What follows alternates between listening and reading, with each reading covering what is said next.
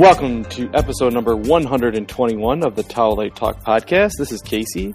And this is Chris. And hi guys. We're gonna get right into some Marvel movie news. Marvel movie TV news. All the Marvel news. Uh, first things first. The Black Widow working title is Blue Bayou. Um, it hasn't started filming yet, but Ned Benson has been hired to come in and uh, work on the script. So Ned Benson is, I don't know, he was a writer for The Disappearance of Eleanor Rigby. Um, I don't really know anything else that he's done, but still excited to see this movie. Absolutely. Uh, are they are they really aiming for an R rating?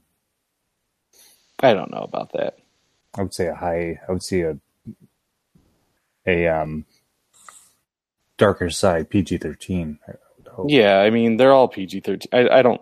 I severely doubt it because Disney has put out the mandate that they will not do anything rated R, and this is not a Fox film, so no, not likely. Um, say it again. How boring. Okay. Yeah. I mean, if you're allowed, if you can do it with with uh, Deadpool and just start new things like that, then maybe you should try new things. You know, that's all I'm saying. There are different levels of superheroes out there. Everything can't just be the same. You did that for ten years. That's people's complaints about Marvel and MCU. That it's just it's it's awesome in our opinion. We love it, but it could use a darker side. And the Netflix shows kind of did it, but not really. Still had that kind of. The Punisher was as Punisher as it could get in the Marvel and the Disney verse. It's the Disney Punisher, buddy. You can look at me all you want like that, but that's called the Disney Punisher. I think it's a different podcast. It is. like the, the That's what I'm level, the level of violence that happens within the Netflix shows is Mhm. rated R violence. You you can't have a head exploding or a person getting set on fire in front of people without it being rated R. That's that's just it. Exactly. Exactly. So there we go. Those are rated R. That's when. Yeah. There you go. As much as you want to, you know, as much as you can get to that point, and they're okay with that, then you put it underneath a different banner, just like they're going to with Deadpool. So, I would say that they need to stop looking at it as a Disney as Disney company. Disney is acquiring so much stuff now that they're going to have to look at their morals and be smart about it because not everybody wants a Disney massaged, uh, you know, movie. yes, they do. That's the thing is they make billions of dollars every year off of it being PG 13 Mhm. If they go and change what's already been working, it doesn't make financial sense. You and I are in the minority because we're hardcore fans. In the in the general audience, the ones that take their 13 year old kids to make all the money for these things, they're the ones who are making the money for Disney. So business wise, I'm sorry, it makes complete sense to me. It does, but you've made your money, so it's time to start trying other things too.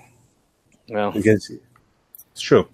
oh, I I don't It's true. It's extremely. I mean, it's like I look forward to these movies, but they're they're like the same cookie cutter thing. So I can say what I want because it's opinion and it's true and I'm right. But it's I know your what you're saying. opinion. Yes. And marketing right, wise, you're right. But that's the th- same thing. It's being like saying, "Hey, Solo wasn't a good movie because nobody went to see it." You know what? That's not true. It's just it, that's their own fault. You know what I mean? So, whatever. You'll you'll all understand one day when Disney decides to stop being like all princesses and, and ponies and stuff. So, Well, until that time, Brie Larson wants Miss Marvel to be in the sequel to Captain Marvel. Um, there is uh, some controversy surrounding the movie right now because apparently people went on Rotten Tomatoes and started giving it bad scores before they even showed test screenings, which they finally showed test screenings. I want to say yesterday, maybe not yesterday, was, or the day before, one of the couple days, and um, all the reviews have been stellar, saying it's a great '90s movie and it's kind of weird, and even though it does kind of follow the same formula, it's still really great. So, What do you think about that? Great. My favorite is Oh Thanos is fucked. That's my Yeah. favorite. Yeah, That was my that favorite headline. Um, I mean, great, but this is this is what I'm saying. I I should be more excited for this movie based on what it is and everything, but I'm not. So it's it's it's just kind of like, oh, there's a Captain Marvel's coming out. That's great. That's I mean that's where I'm at with these Marvel movies. So let's do it. All right. Let's get it over. Let's get this over with, so we can get other things like the Eternals and Shang Chi and this. You know, let's do some different stuff because that's uh, it's next, and you know we're gonna about to wrap up ten years of of storytelling. So that's that's fine. well, it looks like Gwyneth Paltrow agrees with you because she is officially done with the MCU after Endgame. That will be her last film. I'd say it was done. She's just too old. No, a she said she's done. I know. She says she's too old to wear a suit. That's what she said. Yeah, that was one of the be wearing to be running around in a costume or something like that. what? Maybe we should She- do that like just- for like two seconds. I know. Who knows about what happens in Endgame, but you know it's the full thing is coming probably with her in there and everything. So who knows? Yeah. Rescue or whatever they call her. Huh. Okay. I You mean, know. it's, it's I mean this is natural too. I mean it's just like I don't we don't even know if Robert Downey Jr. is a part of the future. you know? So it's like this is just making more and more sense that we're departing away from the Robert Downey Jr. era. Yeah, I think she's just uh, you know, you, you do it for ten years and she just wants to move on. Um There's a lot more, right? But like I just said, there are some bit- bigger hints to the fact that we were we have an Iron Man less MCU ahead of us. right. I agree. That's the big. I think that's one of the bigger clues right there. It could be simply she's not in it, but they had developed such a big relationship by the end of you know by the time we got to end um, Avengers: Infinity War. You know, they're still like lovers and all that stuff, and going to come back, and so it's way too of a connected relationship for him to be a standalone character, unless he's a voice in the future. Which is what I think is probably gonna happen, but who knows? Happy's Happy's apparently in uh Spider Man Far From Home, so at least we have But we said Happy was gone. I mean, Happy could be running around as Iron Man for all we know. Uh, let's hope not. Uh, um, that was his deal. He said, "I get to do the Mandalorian, and I get to get the fat Iron Man suit." Said, okay, let's see how that shows up. Um, then, Spoilers. yeah, right. "Is this In- news?"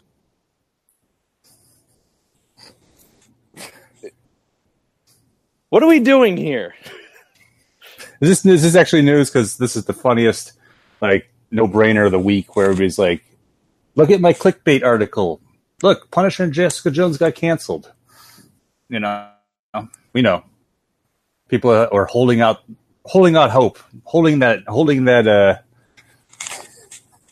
holding the light for these shows not to get canceled. I don't know why, but it's fun.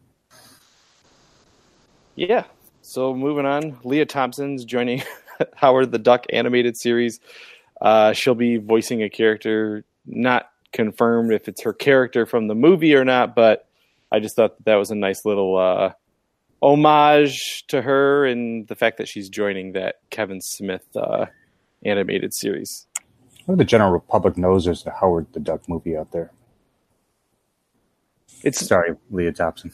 yeah, I don't I don't know. I doubt it. But big. I'm always questioning that. Like people who don't know, like there's the, like the Lost Boys exist. Do they know that Howard the Duck exists? I severely doubt it. I think it's uh I think it's well below the radar.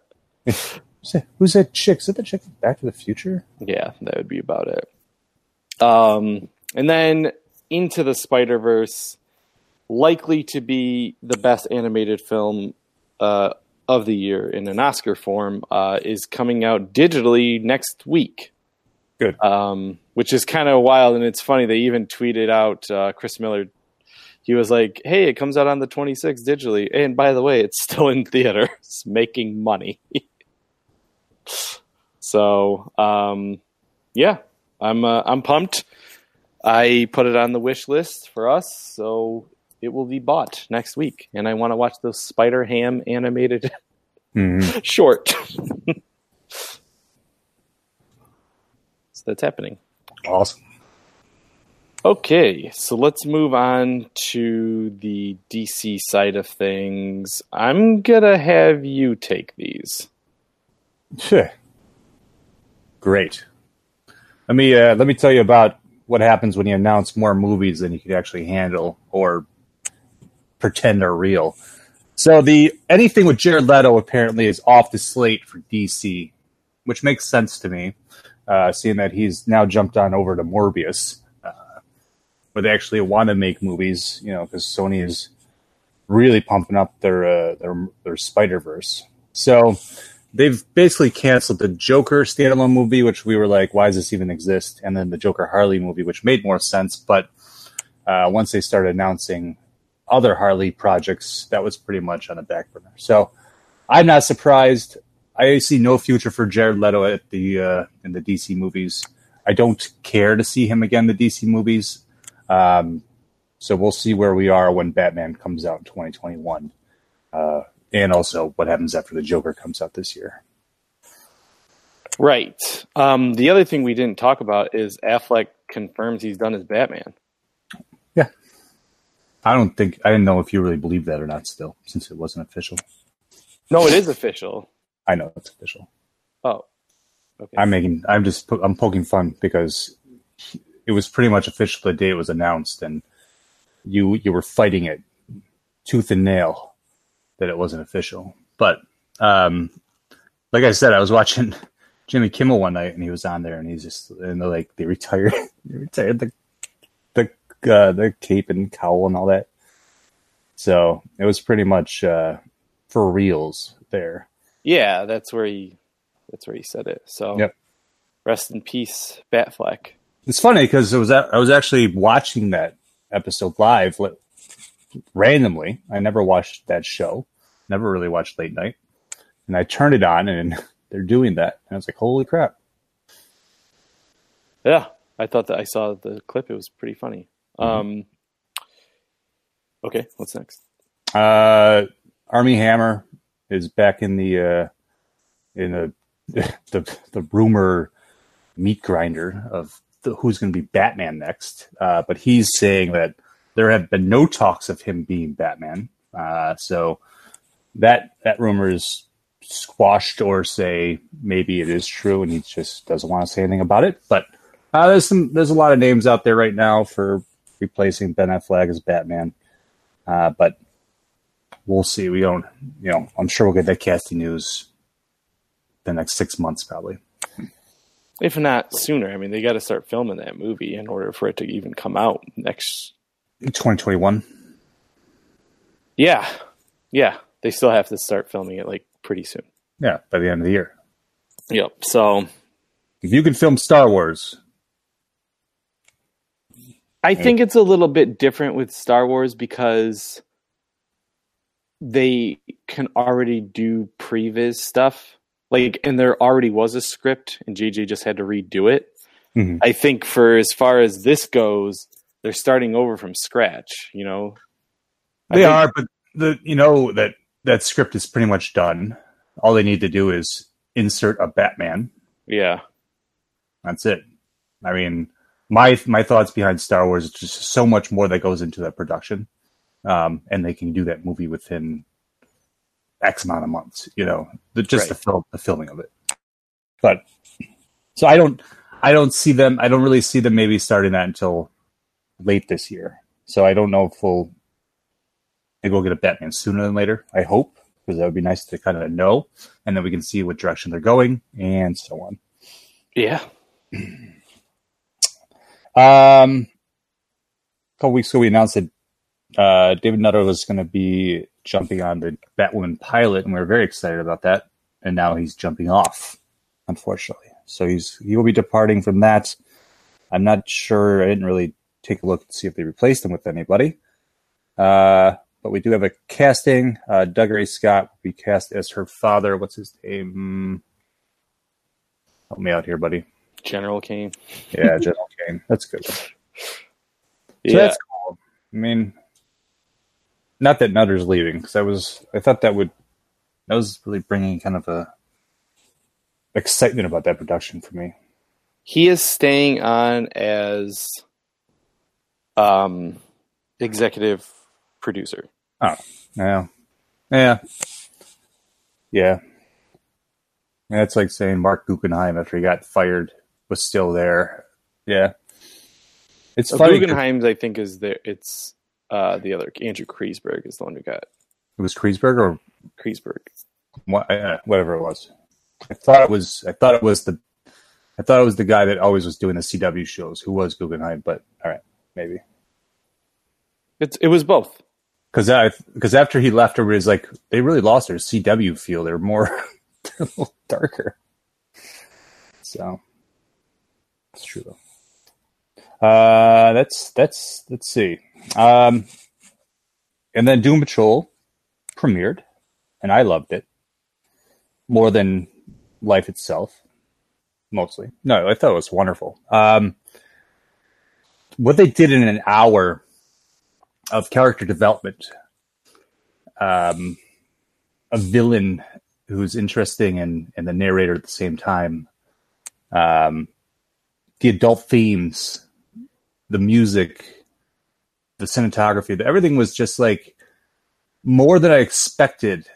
Even after watching everything that led up to this show, even after watching the super spoilery preview that they had on a couple times on DC Daily before the show premiered, um, I was still blown away by it. Uh, yeah, blew my. It, it still exceeded my expectations. It's awesome. Yeah. Yeah, it was uh it was very good. Um I'm excited to see where they take this show. I'm hoping that there's a Titans crossover. Mm. Um that would be really cool. Uh it'll be curious if it has any weight to the greater DCU like Titans does, like where they kept dropping Justice League references and stuff like that and um they had what was their name? Is it Wonder Girl? Yeah. Yeah. So like, you know, the greater DCU, if there'll be more ties to that. But um even if they don't, as it stands, it's just a cool idea. It's a very different uh where you talked about Marvel doing cookie cutter things, like this is very unlike anything we've seen in the superhero realm. So um it was it was cool. It was really cool. Yeah, it was it was refreshing in that. I think that's kind of what really impressed me the most about it. That it it kind of it it destroyed that trope. It got away from like you just said, like I said, the cookie cutter thing. Um, That was still establishing that yes, we are heroes. We're going to stay here. We're going to protect this town instead of running like we could have. Um, there was some good themes in there. Um, Yep. Really good character development. So I like Yep. I like it. I can't wait to next this this this Friday, and um, and um, maybe I'll you know um, we'll go. Actually, we'll, we're going to talk about Umbrella Academy later. So let's Yep. on to comics. Um, you want me to go? Yeah, because I'll I'll take it after the break. Cool. Uh, Valiant Comics annou- uh, announced a new series called Psi-Lords. Uh, well, what is old is new again with Valiant. and Yeah, exactly. Bringing it back. So, um, I think I had actually just found an old Psi-Lords comic in my in my pile the other day when I was scanning my comics. Uh, but this new series is going to be written by Fred Van Lente and uh, art by Renato Guedes. Yeah, Fred Van Lente's been doing amazing stuff on Valiant for years, and um, great. Uh, bring it on. I like the Psi-Lords back in the days as well. Uh, so yeah, let's see it. Yeah, this is um this is just kind of coming on the curtails of Breakthrough.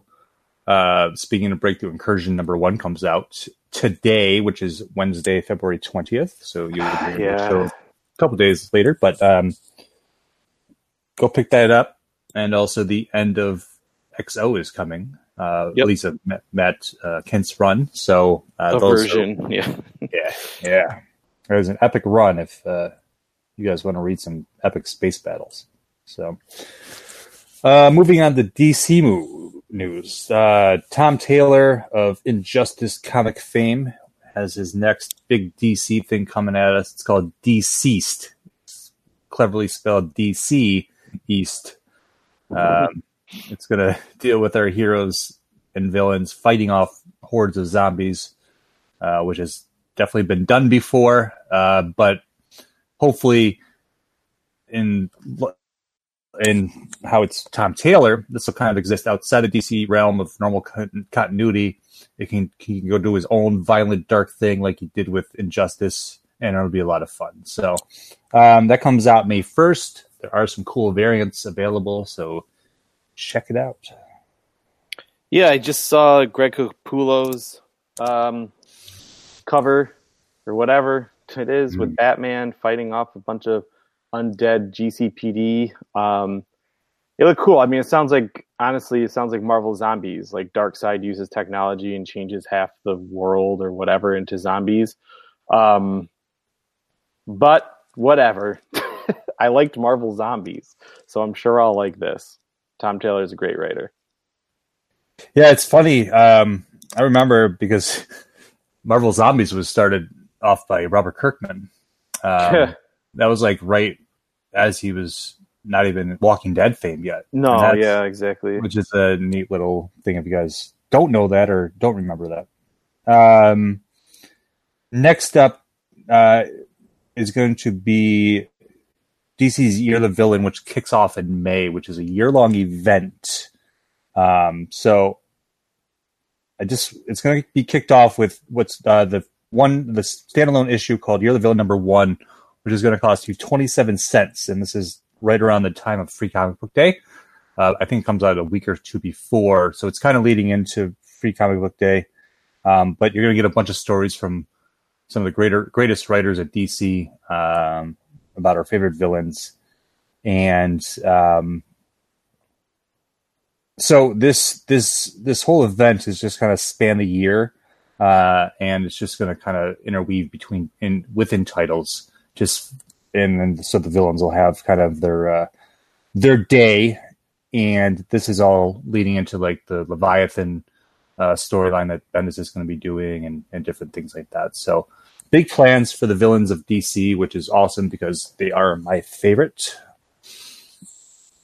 Can I just elaborate just a, a little bit? Mhm.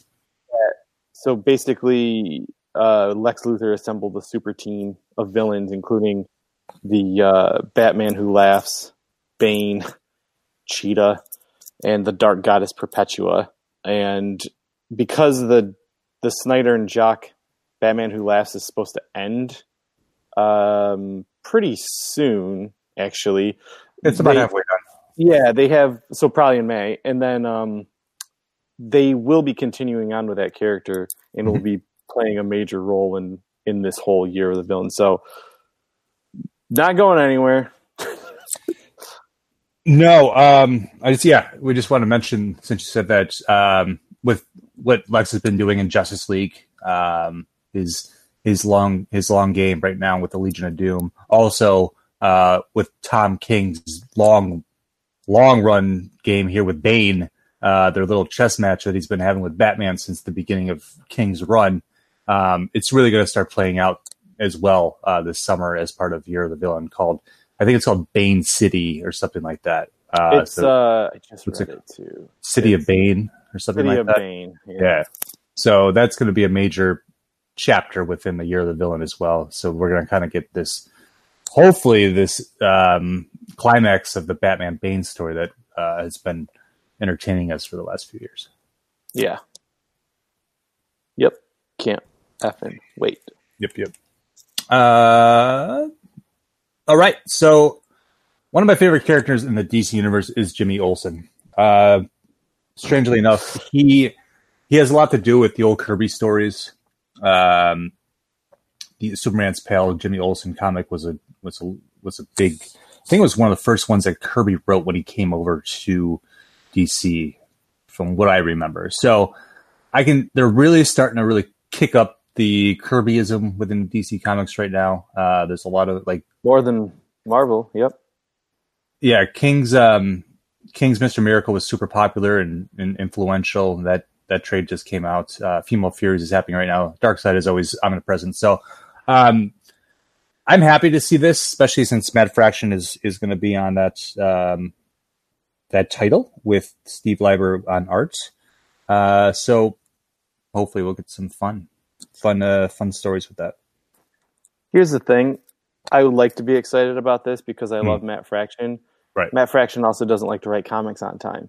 I'm actually shocked mm. that DC took him because I can't remember the last time Matt Fraction worked for DC. I don't even know if he has. Um, but the dude can't come up with a comic on time. And he signed that deal recently with his wife to work for TV. So, yay, maybe, sort of. We'll see something with this comic, but more likely than not, i.e., sex criminals, i.e., uh, you know, old, you know, Hawkeye, like whatever. Like the dude just doesn't know how to put things out on time. So I'd like to be excited about this, but unfortunately, I'm actually kind of jaded and like, like, uh, all right, well, it'd be cool to see what Matt Fraction does with the character when and if he decides to do something. Fair enough. Fair enough. Well, Rant maybe over. maybe Greg Rucka's Lois Lane series is more up your alley. Then that'll be ah. That's also that's also hitting. right. yeah. yeah. Uh, um, finally, DC comic news. Uh, another DC Comics number 1000 variant has been announced. This one by Alex Ross. It is in tribute of DC Comics issue 27, the first appearance of Batman. Um, it's that that classic one where he's like grabbing that guy on the, the roof or whatever, I forget. But it's awesome. It's going to be up, up for pre order uh, starting on 26. 226 next week. Because I'll be there. it's an that, awesome cover. I, I do. So that's the thing. Obviously, there's 5,000 covers for this Detective Comics 1000. Mm. Um, and there's some I want. Uh, the La, La Matina cover being the number one until I saw this. So now I'm like, you know what? I'm sorry. I'm going to spend the money. It's probably going to be $25, but I do not care. I want yeah. that and I want it framed. Don't even get framed. Just go get it graded. Well, I mean, but then hang it up, you know, like yeah, it just, it, it, looks so beautiful. Um, so anywho, that was it. Awesome. Awesome. Um, Marvel is bringing back Star Wars classics, apparently. Uh, in the comic side. So let me let me just bring up this. So they're going to be reviving the 1980s Star Wars comic, and they're going to be going back to the original numbering. So the original one ended in 1988 with issue number 107. So 108 will be the kickoff, and it will be telling classic storylines with classic characters, including comic book originals such as Valance the Hunter and Jaxxon.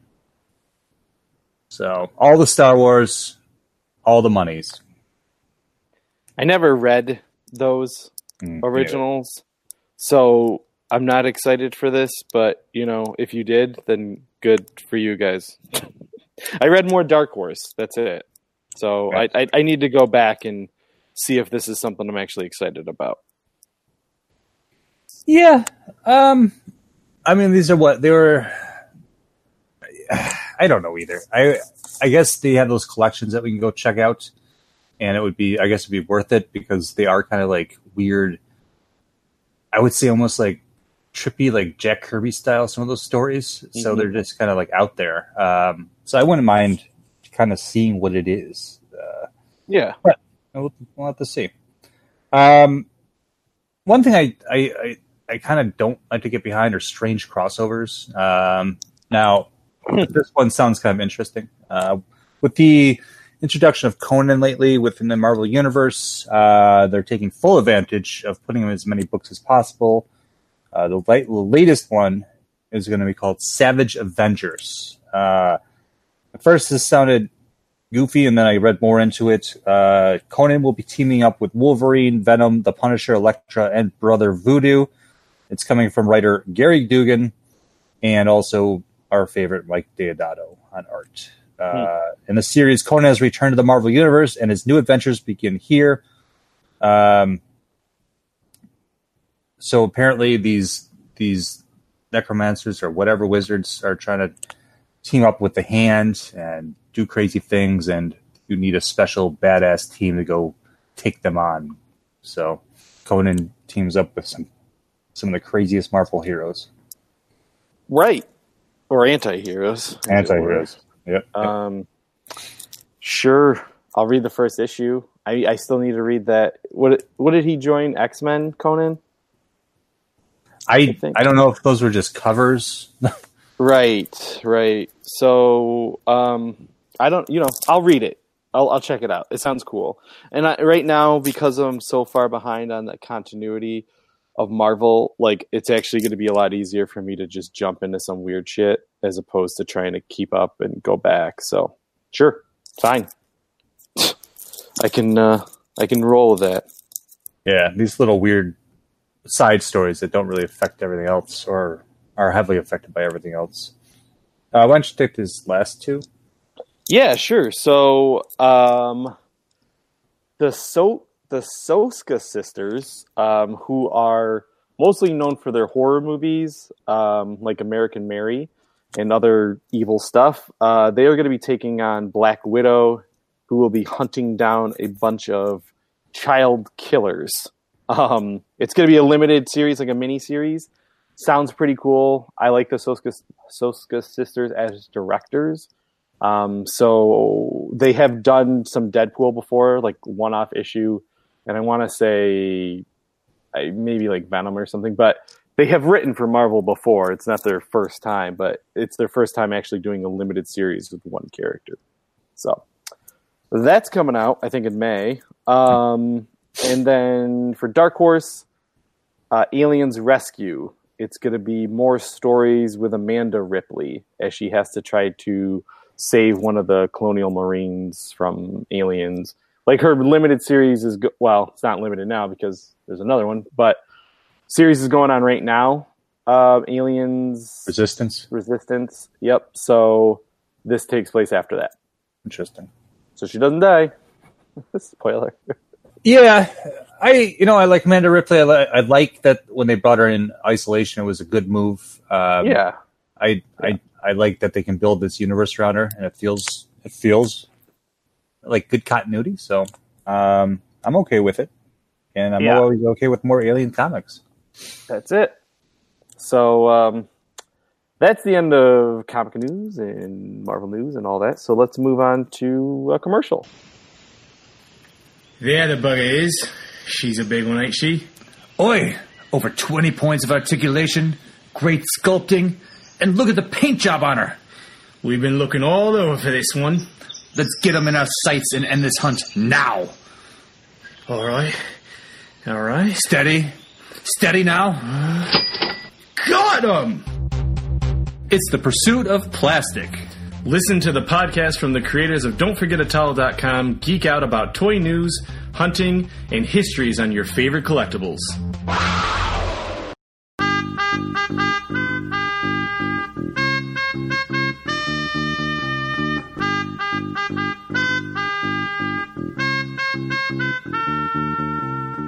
Hi, I'm Chris. And I'm Casey from Gourmet Scum Radio. We're two cousins talking about geeky pop culture stuff. You a fan of television, music, and movies of the 80s? well, we are too.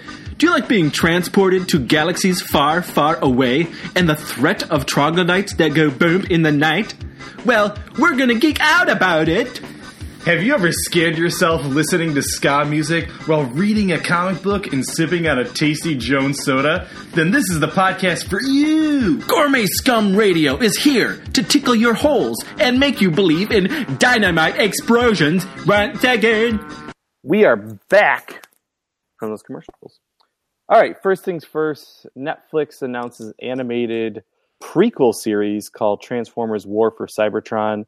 Um, it takes place before the events of the Michael Bay movies, which kind of are getting a soft reboot anyway because Bumblebee kind of retconned a lot of things in those movies. Um, gave gave the Transformers a, a bit of a new origin story in, in that. So um, honestly, the stuff that happened in Cybertron and Bumblebee was so epic, and I want to see a whole movie of that. And if Netflix cartoons are the way to do that, then sure, all about it. Yeah, it still should get its own movie, probably. it that- should for that level nice of see it. epicness. Yeah, yeah, be definitely nice to see it. But um, anyway, hey, we're gonna get a TV show or a cartoon show on Netflix, so yay for that. Things things that never go away. Netflix. Oh, Transformers. Transformers animated series. That's true. Um, speaking of other animated series, Star Trek is going to be getting an animated uh, series coming to Nickelodeon. Um, that's that was new. Yeah, it's interesting uh, that it's not part of the CBS family at all. It's like the first time it's kind of venturing in the new space. Yeah, it's going to be aimed at kids, um, but same thing, written by the people who worked on the Lego Movie and Hotel Transylvania and stuff like that. So uh, we'll see. You know, uh, we've talked about it a couple times now that they need to really start expanding the Star Trek world like Star Wars because it has such a huge fan base and has been around for such a long time that it just it just makes sense. So cool, good, good for them. Uh, moving on, we have the possibility of two live action aliens series in the work over at TNT and Hulu uh, with Ridley Scott involved. Um, that's it. No details, but as huge alien fans as we are, what do you think of this? um, I, you know, to be honest, I don't know. One of one show I heard was rumored that it's going to be about AI, uh, which was also heavily rumored to be one of Ridley Scott's next movies within this verse. So, I, I don't know. Every time Ridley Scott says he doesn't want to do something or he's tired of doing something, he wants to go in a different direction, he goes right back in the same direction anyhow. Now we've heard this rumor of a of an aliens TV show for a while, and we've been speculating what's going to happen with all this once Disney does own all these rights. Um, of course, they're going to have their own film division for this kind of stuff, which is cool. Uh, but I want to know what this other alien series would be about if the other one is about AI because I, I I don't care that much about it. Um, on the robot side, I do care about xenomorphs when it comes to Alien, and that's what I want to see. So Maybe they'll develop the uh, you know Ellen Rip or uh, Amanda Ripley, you know, into a Right. into a show, which I could see. Um, I, you know, I'm just going to chalk this up to one of those "I'll believe it when I see it" sort of things. Uh, obviously, Aliens has been going on since the late '70s. Uh, this franchise, and it continues to live on through video games and comic books mostly. Um, Covenant was a misstep, whereas Prometheus was an expansion of the world. So it's it, it'll be curious to see if anything comes from this. But like you said, I, I don't care so much about uh, David's story as opposed to Xenomorph's story, which can kind of be endless, as Dark Horse has shown you for the last uh, 30, 40 years in comics. So I guess we'll see. Um, Neil Gaiman is planning on reviving Jim Henson's Storyteller. Uh, this is good. This was like almost like um, Amazing Stories that Spielberg did back in the day, where it's just these one-off little stories, but it you know they use the puppetry magic of Jim Henson, and um, you know since Jim Henson passed away, his kids have really taken these you know that company to new levels with like the happy time murders and dark crystals getting rebooted and all the work that they've done with star wars you know what i mean so i whatever you know neil gaiman is a master of mythology and storytelling um, and I think that this serves uh, to be pretty cool, personally. Absolutely. So we'll see what happens. Um, Dee Johnson, who I'm not quite familiar with her work, uh, but she's going to be taking over as showrunner for the Vampire Chronicles. Uh, originally, it was attached to Bryan Fuller, who did Hannibal and Heroes, and the dude is, I think, Star Trek something. So he's he's a showrunner on a lot of things, and I think he just got too busy. Um, but as a huge uh, Lestat de Lioncourt fan um, and Rice fan, I'm excited to finally see some movement on this series that is coming to. I think it's Hulu. I can't remember if it's Hulu or Amazon, but we will be getting, um, you know, with a showrunner attached. I think that this is uh, this is good. Hulu, Hulu is where it's going. Awesome. Yeah, we need more more from that world. Yeah, in live action form, you know. Yeah, it's just like I'm glad that it didn't come out when like that they didn't try to go on that whole Twilight surf, you know, that wave when vampires got got mistakenly popular again for the wrong reasons. Um, and then everybody started doing their vampire thing, and now it's all fizzled out again. So, yes, please come in and do it right. Exactly. And then finally, Umbrella Academy also debuted this weekend, and um, you have only a couple left. I only watched a couple, but what are your initial thoughts as someone who has not read the comic, right? Correct. Okay. Interesting enough that it comes out in the same weekend as Doom Patrol. Uh, it premieres the same day. Very, very similar um, roots in a way. Um, you know, Gerard Way has written on. You know, he created one, and he writ he wrote Doom Patrol. He the current iteration of it. Um, so I thought it was cool that both those shows came out the same weekend. Um, and I'll tell you that I did like Doom Patrol more, but Umbrella Academy is a lot of fun. It's it makes you definitely want to come back and just binge the heck out of it. And from what I've heard, it it it does take its um, you know it does kind of change the the comics in a way to a positive light, as most people have said that uh, it was written for TV specifically for these reasons, and to deter from the comics in a way. So it's uh, I enjoy it. I now it does make me want to go back and read it though, and just see what um, what the differences are. I know when I I tried reading it when it came out, and I thought it was too weird. However, it was written, I just didn't like it. Um, and maybe it just hit me at the wrong time. So I will try it again uh, after the show just to kind of see some of those differences. But um, I know that Gerard Gerard Way and Gabriel Ba are executive producers, and I saw a lot of behind the scenes footage from their own personal Instagram. So I know that they had a heavy hand in it, and I would imagine Gerard Way had a heavy hand in the music of that show because the music is insane. Like Yes. the fact that they got like to do Queen and I want to say I heard like some David Bowie and some other '80s hits. Like, First song was Lindsey Stirling's Phantom of the Opera. was it? Yeah, I was like, okay, is yeah. this Lindsey Stirling? And it, and it was like that. And I think that really just set up the show for me because I was just like, this is a really neat way to kind of just bring in everybody yeah, and and just do this montage. And I, it was just it happened to be by Lindsey Stirling and Phantom of the Opera, so it was kind of kind of wild like that. Yeah. setting, setting the mood the right way. yeah. I did sure. want to. I did want to mention because you said that you found it hard to read when you first when you when you picked up the first time. I felt the exact same way when I tried to re- read Way's Doom Patrol. I just is like I read a I wrote read an issue and I was like I didn't read anything after that. I'm going to try again, but it was like it was almost so weird that I was just kind of like I'm to go read something else. yeah, that's what it was. I just couldn't.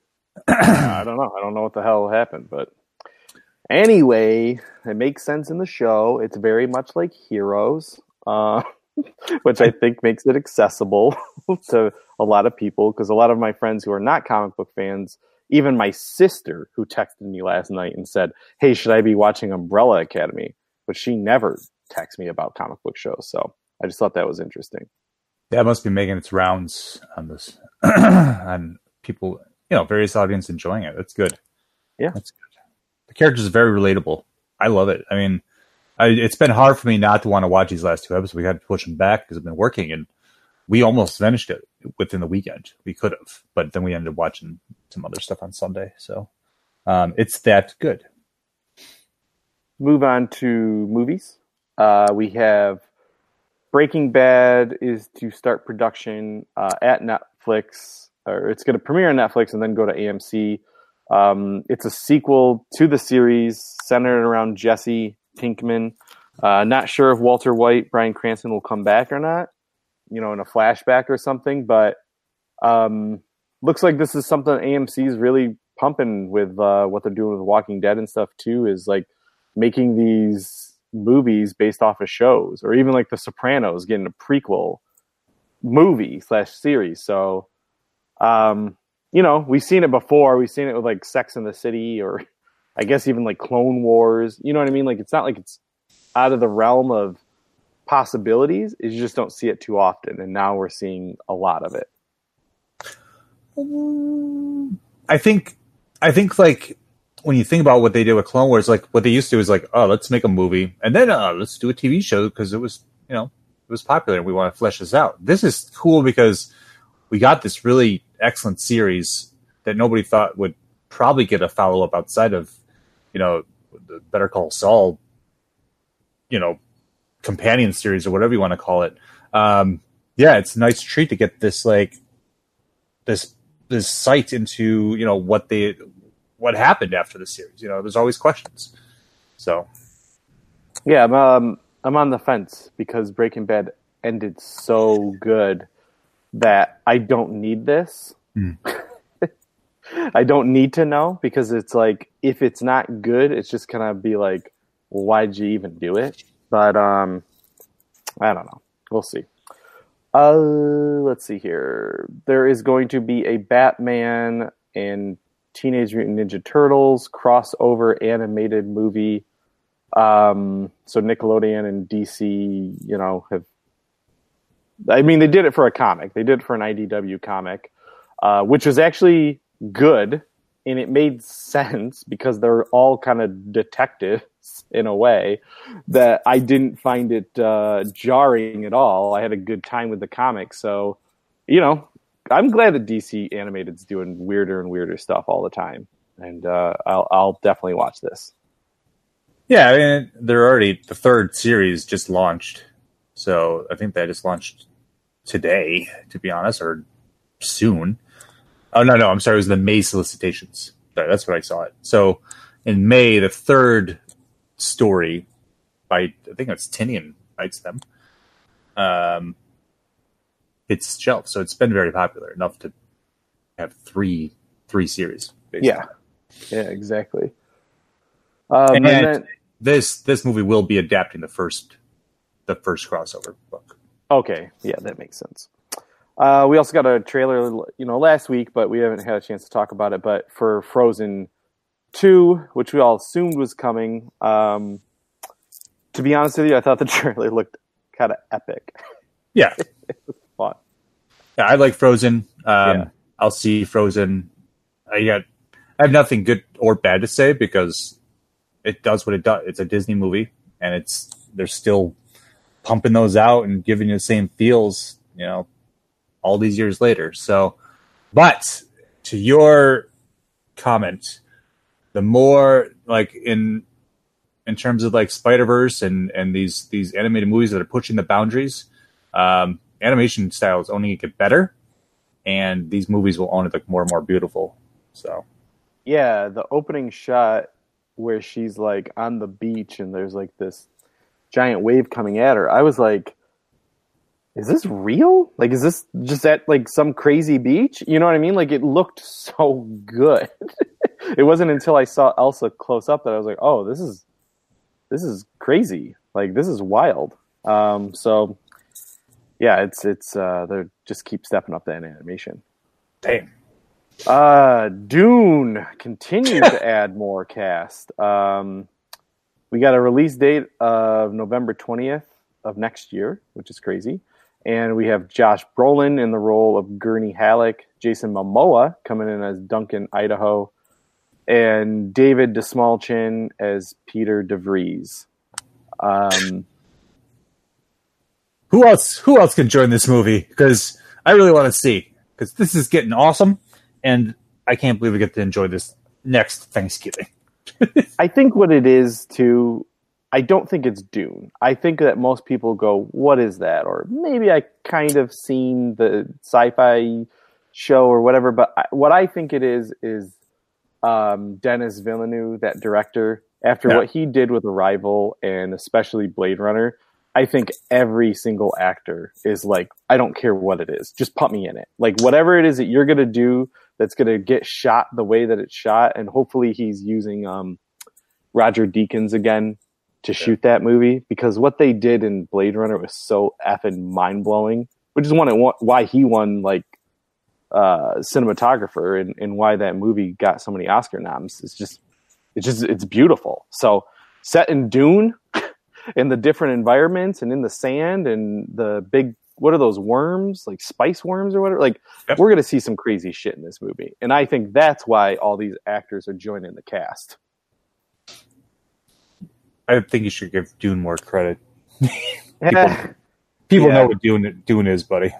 Not I- not these not a lot of these millennials. I'll tell you that, but uh, i don't i don't know i don't know they will. They will they will but i i it's because No, the movie is not good. Like you know what i mean? And like It's not.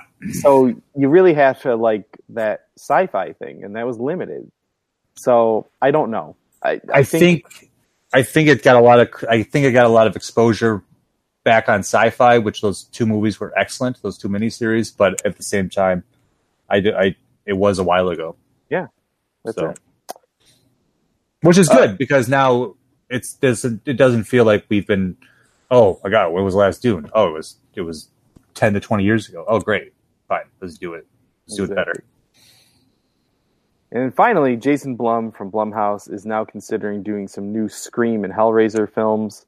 Um, this comes fresh off of Halloween, uh, fresh off of acquiring the rights to do Universal monster movies, and now he wants to take on classic, uh, you know, slashers in a way. Um, you know, I we're getting closer to that point where Jason Blum does Ash versus Chucky versus Michael. My- You know what I mean? Like we're getting to that mega crossover point with him. we better be we've been waiting for that for too long we got we did get one great love story but it just Freddy versus Jason. yeah Yeah. which was fun is That's great but we need there's been so much talk of other things that need to happen so let's let's get them all under the same roof let blumhouse have his fun and then uh have some real fun Yeah, I think the only thing that's kind of curious is like so Scream is owned by Miramax? New Line, which is Yeah. slash technically Warner Brothers, um, and Blumhouse is Universal. So I don't know. We'll see how that works. But um, let's move on to some Star Wars news, Chris. All right. So, filming on episode nine has wrapped. Um, so we're going to post production. Uh, we had a little cute picture with uh, our three, our Trinity, all hugging it out. Oscar Isaac weeping. It seems uh, as he would because he seems like a very emotional guy. um, so that's cool. So we're he- we're we're in the we're in the short stretch now, headed to celebration that trailer is due out in April. They say now. Uh, it's definitely going to be attached to Avengers. They said so. Uh, exciting times are ahead, and I can't wait to see a little, little bits, little bits from this movie. Yeah, I mean, likely if you're at Celebration, you're getting that trailer first, Yeah, absolutely. um, and then That's why they said April. It was they're Yeah. so vague. They're so vague about it, and it's like just say what you, you're going to put it on Good Morning America, and then it's going to be it's going to be announced for celebration. Then you're going to put it on Good Morning America, and then whatever. Just just stop beating around the bush. we we know. Yep. Well, you don't Yeah. think they're going to like you're you're acting like You're acting like you're not going to have that trailer ready for celebration. Of course they are. Um, ready right now. it's right. So episode nine wrapping. That's good. You know, finally, let's go. Let's just give me this movie. I just want to Yeah. see what JJ does. That's all. Exactly. Exactly. Let's see what. Let's. I just want to see what people say after it. That's all. Yeah. I'm. I'm just gonna get my popcorn, and sit back for the comment section. Um, Uh, So, um, uh, rumors, rumors, rumors, rumors about multiple TV shows that are supposedly wanting to be in development at Disney Plus. Uh, rumblings include a Poe show, Finn, Lando, Qi'ra, Captain Phasma, Rose, Knights of Ren, and of course Obi Wan. Um, why not, right? So, some of these if you love Solo, you know there's not going to be a Solo sequel. We've talked about it. How do you would they try to develop more of a you know what happened with Black? Uh, I don't know, I'll call him Black Sun. Black what is it? Black Spire. yeah. Um, what happens with Qi'ra? What happens with Darth Maul? You know all that kind of stuff. Those cool little things they set up. Um, who knows? An Obi Wan show, which I think we want to kind of concentrate more here on, is more likely than everything else at this point um, only because this movie's been in development hell. I'm going to call it for a while. Yeah. Out of everything that you said, Obi Wan would be number one, Hmm. and that's it. You know, everything else is like fine if you decide to do something, but it's the only one that I want more than anything else. Like Captain Phasma, like they would be, they'd have to be adapting the book Right. because it That makes was what I was zero sense. say. I, and that that would be not a bad thing. No. Seeing that a lot of people probably didn't read the book, that should Correct. read the book, that would like the book. So that would be fun, I think. but like you know what Qi'ra, Qi'ra does like who knows maybe because she's done with Game of Thrones so maybe maybe that's a good you know what how does she get involved with Darth Maul and then we get to see that story play out The Um, criminal underworld of the Star Wars universe. what is it the red what is it what is his group Yeah, I know. I keep forgetting what it is, man. I call okay so I want them to be Black Sun. it's not it's But- not. They're not. Um, not yet it's not like Black Sun doesn't exist it's just they haven't right. come out. Right. um Black Sun does exist correct because it exists in the Clone Wars. So Correct. So Lando, uh, I don't think Donald Glover would do it. I do not think he would do it. I think that he would cameo in things. I think for TV, I think he would be okay with that. But the dude has so much going on with music. I mean, he's just winning Grammys left and right, and he has Atlanta, and he's in movies. Like, I just, I don't see him doing a, a full show. And Poe and Finn, I, I actually don't see them doing full shows because both of them are steady acting. So I just like the likeliness of everything. Obi Wan number one. Oh, Rose, I just don't want to see it. I just I was just gonna say, after everything you just said, most likely that's the only show that's getting made. Rose. That's right. I just don't care. No, I know, I know. Like, I'm what just, would the I think that was a be? joke, anyhow. I think that's a joke that somebody threw in there. Um, I wish I could claim that I put that in there myself as a joke, but it's, it was in an article, which I find to be a joke. Um, it's called Crimson Dawn. Yeah, Crimson Dawn. Sorry. Yeah. that's it. Let's just So- keep. Let's skip. Yeah, Good name. though. it is. It is. I'll take this last bit of news real quick. I did Uh, see this. Star Wars Project Porg is coming. You get to Tamagotchi, your own Porg, and an AR augmented reality simulator. Um, I don't even know what to say other than if you want to raise a Porg, now's the time. Can you cook said pork like Chewbacca does? Chewbacca actually leaves you the Porg to Oh. raise. That's the plot behind it. Um, or he leaves you like a t- piece of technology and a Porg is involved. I don't know. I don't even want to talk about this anymore. I'm sorry. So that's that's happening. There is a reason why I didn't put this on the list. I know. All right, Porg Nation. All right, what time is it? It's time for the pursuit of plastic.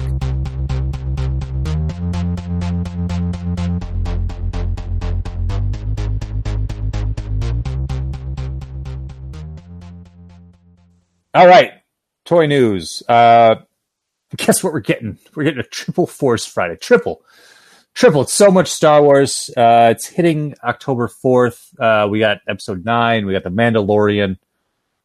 I don't even know what the triple Frozen is. but- two. What is it? Frozen two. Frozen two is about Force Friday. Yep. Ugh, I don't get it anymore. All right, Disney. Frozen two is the third is the third part of this trinity. Yeah. I don't get it. what? Can you explain that to me? I can't. No, because I don't care. Because the last two Force Fridays were so disappointing that I just don't care. the Han Solo one and the episode 8 one were both really bad. The Rogue One one was shaky. Force Awakens was amazing. So I just I just don't care.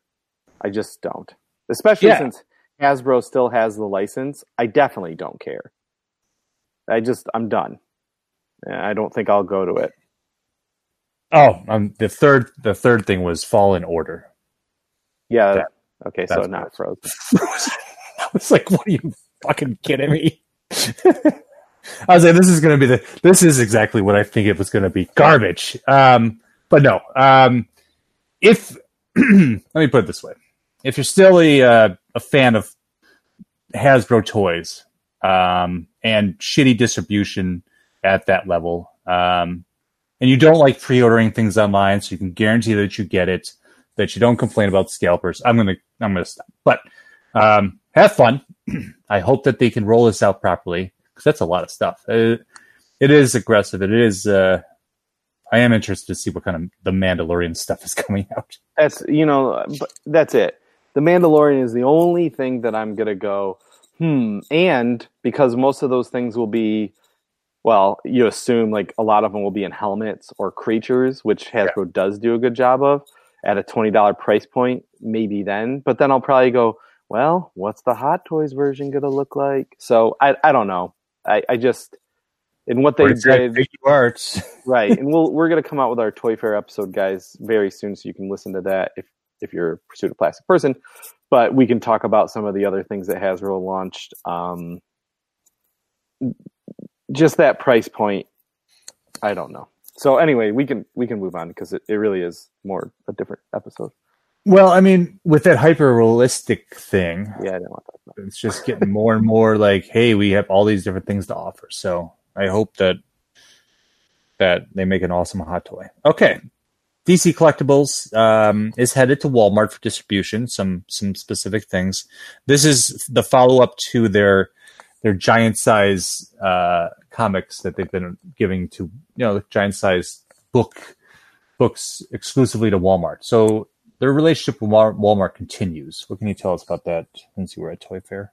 Yeah, so what they're doing is um, they're doing a bunch of Batman black and white blind bags. So if you know the black and white figures or statues rather that's been going on for a long time now, they're shrinking them down to ooh, I don't know, like two inches, maybe three inch scale, and they're doing blind bags with it, um, which are very popular, and especially at a Walmart. So that's the first part. So the first wave will come out of about I think like six to ten figures, and then if you didn't even want to wait for any of those blind bags, you can buy a box with all of them in the wave plus an extra figure that's exclusive to that box. And the price point I think is like forty dollars for that box. So I was like, why would I ever buy a blind bag? Like I didn't say it to Jim Fletcher, but that's what I was thinking in my head. I was like, I'm just gonna get this because you also get like an exclusive like I think in the first wave was an exclusive Nightwing or something that wasn't even in the black and white line. So um it's cool. It's you know their big thing is like they're doing more with Walmart. Uh they're expanding the brand that way and they have never done anything at that scale for Walmart. So um, and obviously with Walmart, you're getting outside of Amazon the biggest toy distributor in in the world. So it makes sense to to do it. Yeah, there's it's interesting because I remember when the void of Toys R Us happened, and they were like, Walmart will be expanding their toy section by like a third or something like that. So I haven't seen it at my Walmart because it's crappy, um, and I don't go there that often. I haven't seen it either, but Target has. Target has really expanded their toy section. I want to believe that, and I'm sure that happens in most stores. Um, but I still don't even have NECA at my store. Just this is the thing. It has to be if if these companies are going to do this, it has to be well inventoried because I when I go to my Walmart, I can't even find one of those giant sized books because they're not anywhere. Why, you know, that's not that's not good. That's not good distribution. That's not really caring if you know you're getting these these things out into the hands of, of everybody who wants them, who wants access to them, and it just kind of opens up the scalper game. So um, I would like to see these companies kind of work better on their distribution and and making these stores more accountable for their setups. Well, for you, I hope that happens. And finally today, uh, Mezco, Mezco had a little fun with their Toy Fair exclusives. So they they gave away their usual press bag. Uh, this year it included a Blade variant 112 and also Agent Gomez, their mascot. And immediately, most of these toys were put up on eBay uh, at upwards of fifteen hundred dollars. Uh, Uh, so it's I don't even want to talk about my feelings on that because you know my feelings on that. Um, but what I love about it is that Mezco went out of their way, you know, their normal, the normal way of doing things, and dropped Gomez yesterday as a pre-order. It sold out, and people started scalping it again. And now, two hours later, they put them back up for pre-order again, saying that we're going to put them up for pre-order. Our our manufacturer has said that they can they can do more, quote unquote. They can make more. Um, so we're gonna we're gonna open a pre-order for all everybody that wants it. So now it was like the great eBay bid cancellation of 2019 crashed the internet. Uh, so I thought that was interesting. That blade is still going to be the rare one, uh, but I do like the move that Mezco made, uh, kind of uh, haha in the face of scalpers.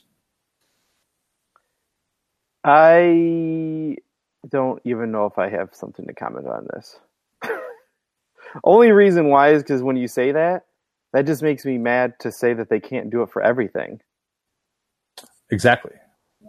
I Which always mean- I get mad at the base at the base that that people go they get this thing for free and then they sell it for thousand dollars. You know, it, and then they just scalp the hell out of it. And then people, but that's not their fault. It's people that buy it. There's people that are giving this. This these people demand the that are feeding the scalpers in a way. Um, I guess. Okay. It's I, I understand what you're saying, but this is their mascot. This is their figure. So it's like, why would you want to do a limited run on it in the first place? That's as a consumer, I would assume that this figure would not be that rare. That they would have more um the ability to do more of these than anything else. And why would you want people not to have this if it was that popular? Like they probably like, hey, let's see what happens. Let's see what happens. Everybody's like, I don't want this. I don't need. Why the heck is Mezco making their mascot into a figure? What garbage! And then two minutes later, the same person's there pre-ordering it or on the line in the groups bitching about the fact that they couldn't get it ordered. You know, so it's such a weird. Mezco Mezco buyers are a weird group. So I just I I thought it was humorous. I don't know if Mezco did it on purpose. Maybe they did. Maybe they didn't. But the drama online was satisfactory and good entertainment. well, that sounds good. Mm-hmm. I uh, I you kind of want it. I kind of want it. I think it's a cool figure, but I'm not buying it. I do like his little Converse. Yeah, that's the problem. Is like it looks cool. It's a new body type, Yeah, Uh, which is cool too. Uh, his boombox opens Yeah. up. You fold his gun into it like a like an assassin. Um, Yeah. His feet are also magnets. And I guess the future release, the other release, is going to have a skateboard with it so that he can magnetically attach to the skateboard. There's going to be another release of this. Apparently, because they have the instructions in this one show a skateboard, but it's not included. It's a comic book purchase that comes with it. There's that, and there's another. There's like another thing that that that doesn't come with the comic.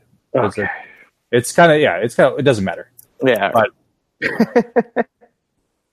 Interesting It- though. the pricing was interesting, ninety five bucks. Yeah. Well,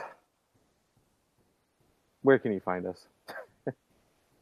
We are at don'tforgetatowel.com, the only place to travel geekly. Also, uh, check us on socials. We have Facebook, Instagram, Twitter, and we used to have Google Plus, but apparently that's not real anymore. It wasn't real to begin with. Ah, Uh, it was never really a thing. Uh, you know, guys, thank you for checking us out over the past 120 episodes, now to be 121. We appreciate your support. Always interact with us uh, on the socials. We're, we're happy to chat it up with you. But uh, this is Casey saying, go go read your comics. and this is Chris. We'll see you next time.